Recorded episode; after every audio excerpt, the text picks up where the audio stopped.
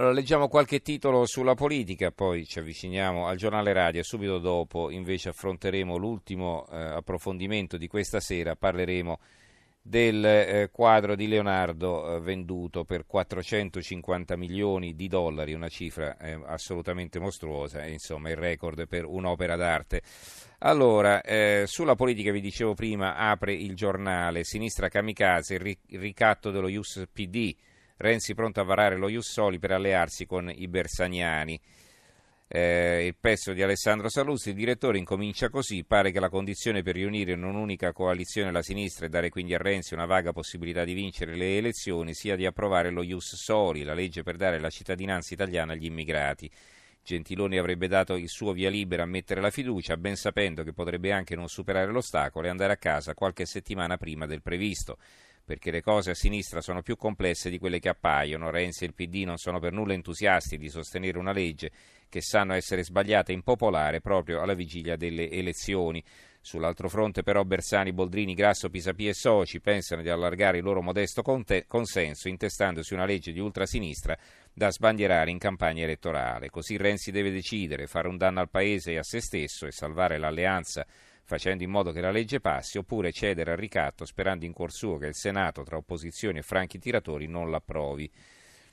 Poi c'è un altro titolo qui, intervista porta a porta, Berlusconi vede la vittoria, il Premier sarà di Forza Italia. Il manifesto, PD Fassino domani prova con Pisapia, Prodi benedice a caccia di alleanze. Il commento è di Michele Prospero, il titolo è L'invenzione mediatica dell'ultimo pontiere. Scrive Michele Prospero, questa sceneggiata dei pontieri che provano a stringere attorno a, Renzi un'alleanza riparatrice che va da Alfano alla sinistra è così grottesca che poteva anche essere risparmiata. Contribuisce solo al degrado culturale della politica che declina nella sua autorevolezza non per la grande tattica, ma per le inutili finzioni di un tatticismo sterile di tante anime belle che blandiscono con amorevoli aperture però nascondono il pugnale per strapazzarti. Se l'idea di una lista unitaria di sinistra sarà confermata dopo tanti venticelli ostili, dovrebbe compiere un'azione di bonifica per sminare il terreno. Il dubbio, caro Bersani, vuoi battere i populisti e poi allearti con loro? Questo è un pezzo di Carlo Fusi, solo il titolo in prima. Eh, il foglio ha un'intervista, una lunga intervista di Claudio Cerasa, il direttore a eh, Marco Minniti, il ministro dell'interno. Il titolo è Liberiamo la politica dal cappio dei social network, dice Minniti. La brutalizzazione del dissenso, il dramma della democrazia bonsai, lo specchio deformante della rete, il j'accuse del ministro contro la politica dell'irresponsabilità, non si governa con Twitter. Eh, e poi a fianco un altro pezzo, la sinistra aspiri a essere larga e unita, dice il premier Paolo Gentiloni.